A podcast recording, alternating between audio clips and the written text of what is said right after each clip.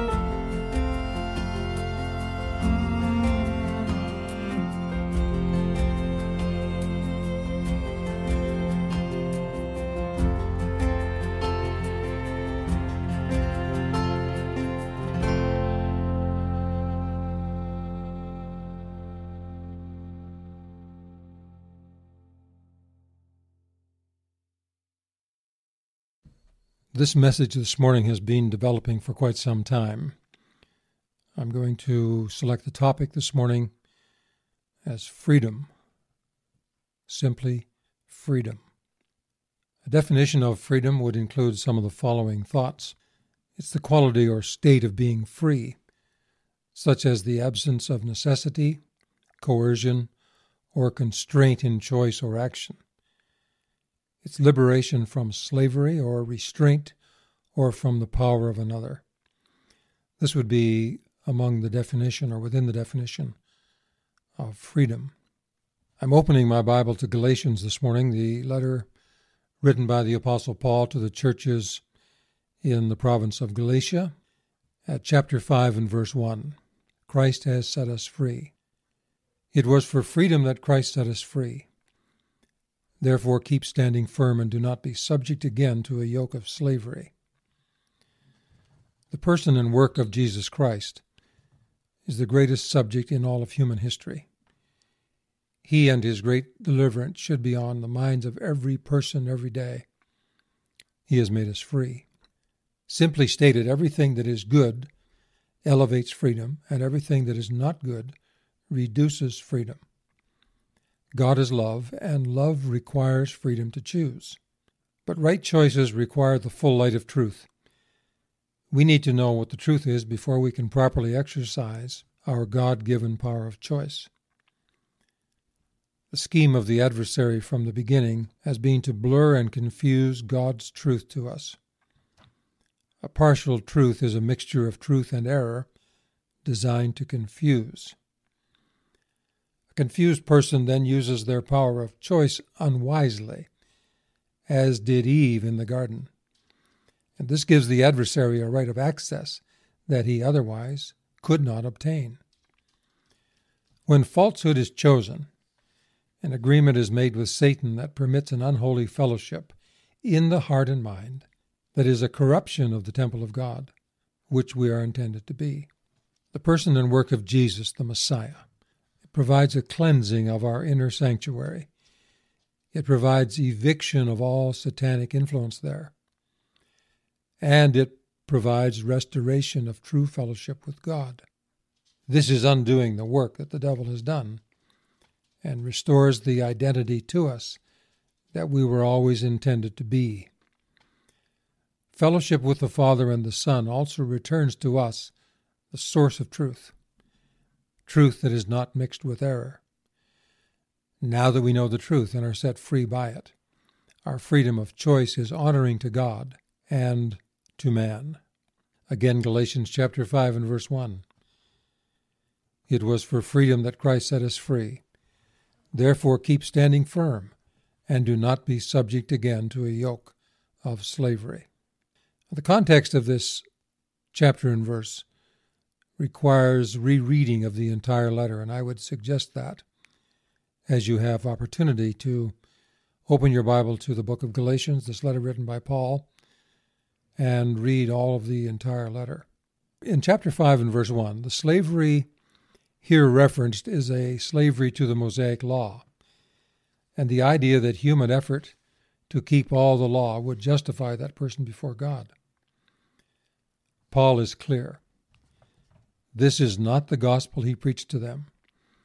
Those preaching this were preaching a false gospel, one that had no power to save them. This false gospel returned them to a yoke of bondage they would be again slaves to unrighteousness and not free as Christ had set them free. They would possess a form of godliness without any power to live it.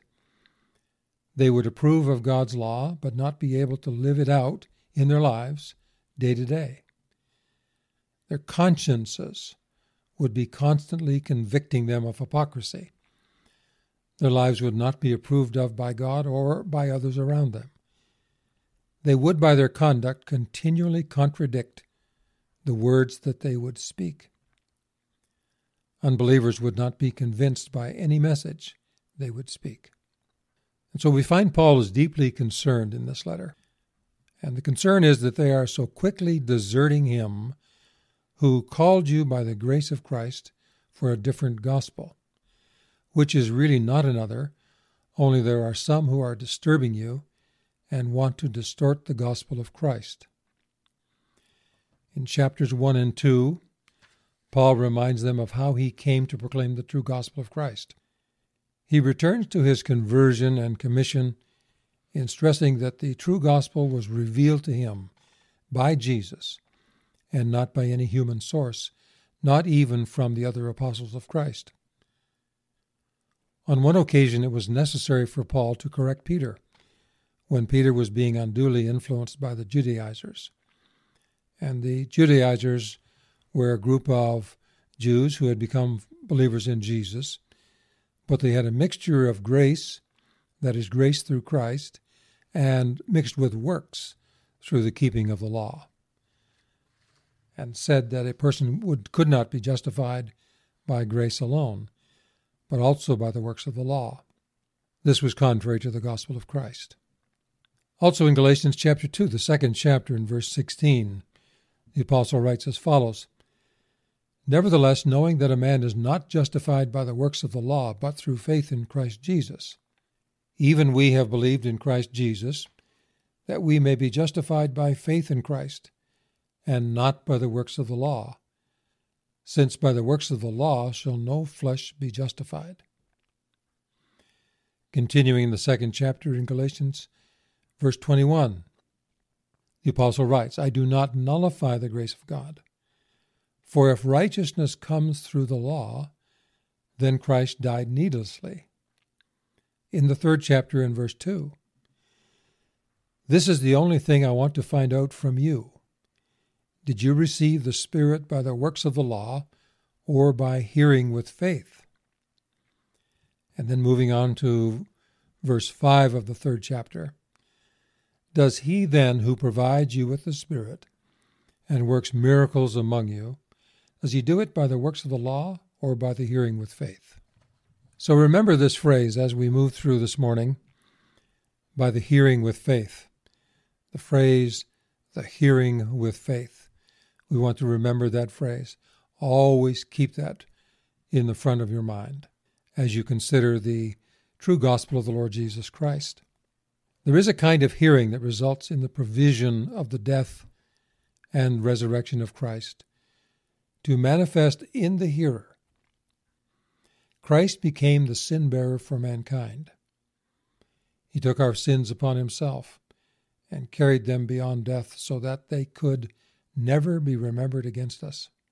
In shedding his blood, he covered and removed all our sin debt before a holy God. Now, this is the emphasis of the Apostle Paul. There is a hearing of faith that appropriates all this provision. This means that we then actually receive the benefits of Christ's substitutionary death and stand pure and clean in the presence of our Father God. He is our Father and we are His child. Jesus is our elder brother, made so by adoption into God's family. The unique hearing of faith not only restores our fellowship with God, but it changes our relationship with all those who have also heard with faith. This hearing of faith brings us into one great assembly of believers in which race, gender, social standing, and all natural distinctions are made insignificant. We are all one in Christ. But this is not accomplished by attempting to keep the Mosaic Law. It is only accomplished by the hearing with faith.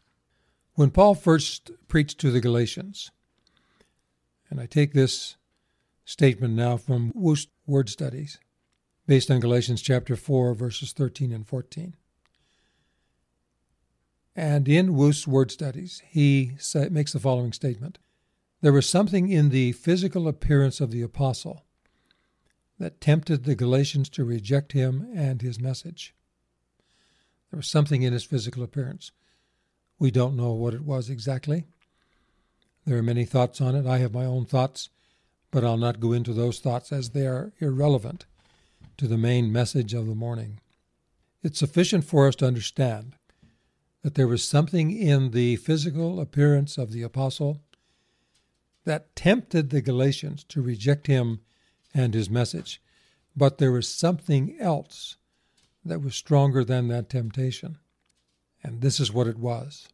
His preaching was attended with the presence and anointing of the Holy Spirit, the Comforter whom Jesus promised to send from the Father.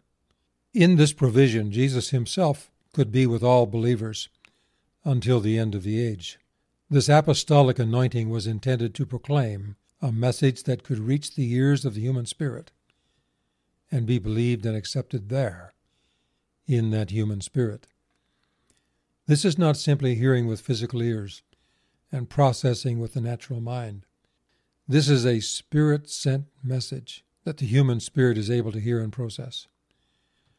When the human spirit believes, accepts, embraces wholeheartedly this message.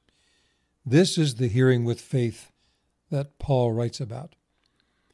This hearing with faith is the provided way to actually experience the miraculous transformation of a new birth, a new spirit, and to receive the person of the Holy Spirit, who will work in us to will and to do God's pleasure.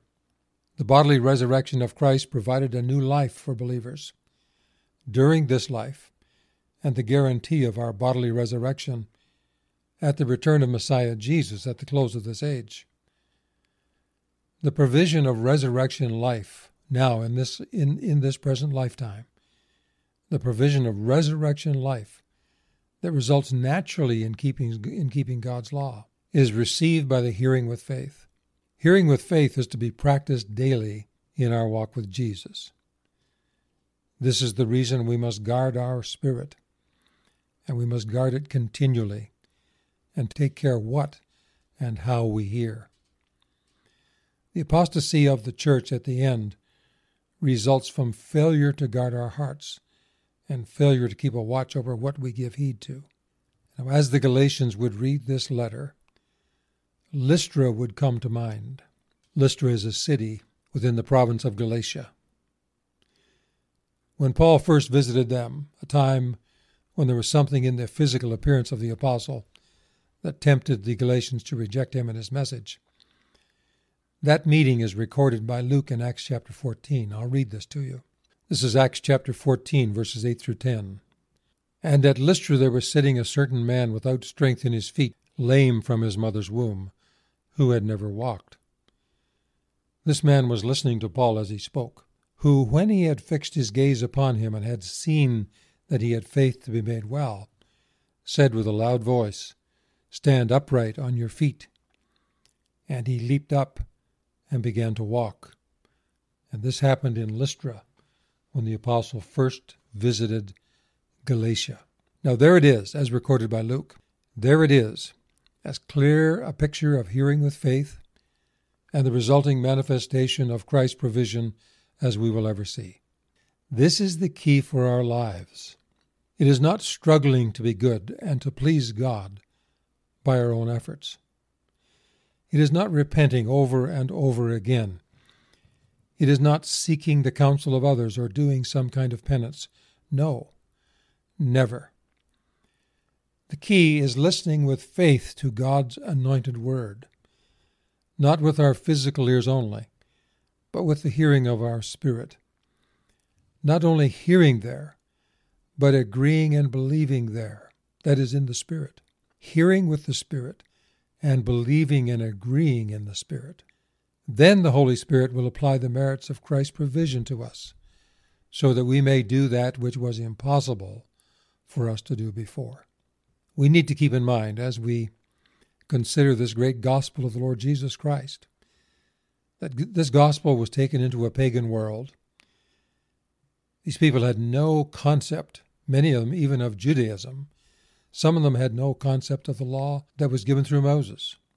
But as they became believers in the Lord Jesus Christ and were justified by faith, they began these very former these former pagans, they began naturally now to satisfy and fulfill the law of God although they had never been taught the law of God as the Jews were. But due to their hearing with faith, the law of God now became natural for, the, for them to, to manifest in their lives. This is the result of hearing with faith. It may be that the preaching and teaching that we are listening to is not sufficiently anointed to be heard in our spirit. This is all too common and a tragic result of apostasy around us. But the written word has the power of the anointing with it. Enter your closet and open the scriptures before you. And as you read, the Holy Spirit will apply the word to your spirit, and the opportunity to hear with faith will be given to you. Do this, and you will live. Paul reminds the Galatians of Abraham. Abraham is the Old Testament example of hearing with faith. Abraham lived more than 400 years before the law was given to Moses. And so in this letter to the Galatians, chapter 3 and verse 6, Paul writes as follows Even so, Abraham believed God, and it was reckoned to him as righteousness. God manifested himself to Abraham and gave him a promise. And that promise included something impossible for Abraham to do in his own strength. When God gave that promise to Abraham, Abraham heard it with the ears of his spirit. And in his spirit, Abraham believed God. This is an original example of hearing with faith that predates the giving of the Mosaic Law and shows God's pleasure and reckoning of righteousness to Abraham. Was Abraham declared righteous by obeying the law? No. The law had not yet been given. His right standing with God was predicated on hearing with faith. Now watch the result in Abraham's life and in his family. Sarah was able to bring forth an heir to Abraham, even in their old age. And this was impossible to Abraham, but not impossible with God. Not only was it possible with God, but a natural result and a natural consequence of hearing with faith. Remember, without faith it is impossible to please God. But this kind of faith that pleases God can only arise as God's word is heard in the human spirit and believed there. If you have heard God's promise in your spirit and believed it there, you can consider Abraham a member of your spiritual family. He is your ancestor in hearing with faith. It was for freedom that Christ set us free. We have been set free, and we are intended only to serve righteousness, never to serve unrighteousness. There was an old instruction we always gave to our children before venturing across a roadway stop, look, and listen. We wanted them to be safe, and we knew that carelessness would be their enemy. Most of us are no longer children, but we would do well spiritually to stop, look, and listen. We have been given freedom to do these very things. Stop. Stop what you are doing and give all your attention to a single command. Stop listening to all the sound around you. Stop trying to please God by your own efforts. Stop talking all the time. Look. Look to Jesus. Look to Calvary. Look to the empty tomb. Look to the Scriptures. Open the Bible and read on all of these. Read concerning the crucifixion of Jesus, his resurrection, and the empty tomb. Look to the Scriptures. And the third is listen. Listen for the word that will break the silence within your spirit. This word is uncommon, but you will recognize it when you hear it.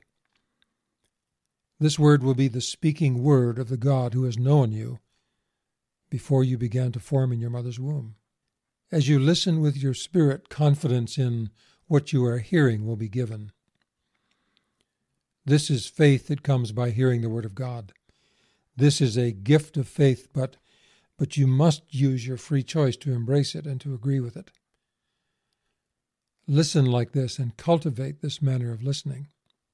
Live this way in this world, and you will see that your supreme devotion will be to God. You will begin to love your neighbor as yourself. And you will then naturally keep the law of God as He writes it on your spirit. This is the gospel of Jesus Christ that Paul proclaimed to the Galatians and in every place he went. This is the gospel of Jesus Christ for us to hear with faith today, this morning, November the 28th, 2021. I close with Paul's concluding words to the Galatians. Chapter 6 and verse 18. The grace of our Lord Jesus Christ be with your spirit. Amen.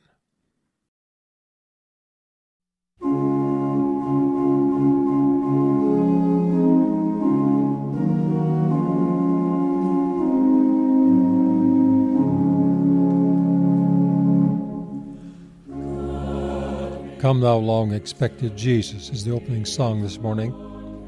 It's by Fernando Ortega from his album Christmas Songs. Closing song, Till We Meet Again. By Londonderry Choir, the album is Amazing Grace.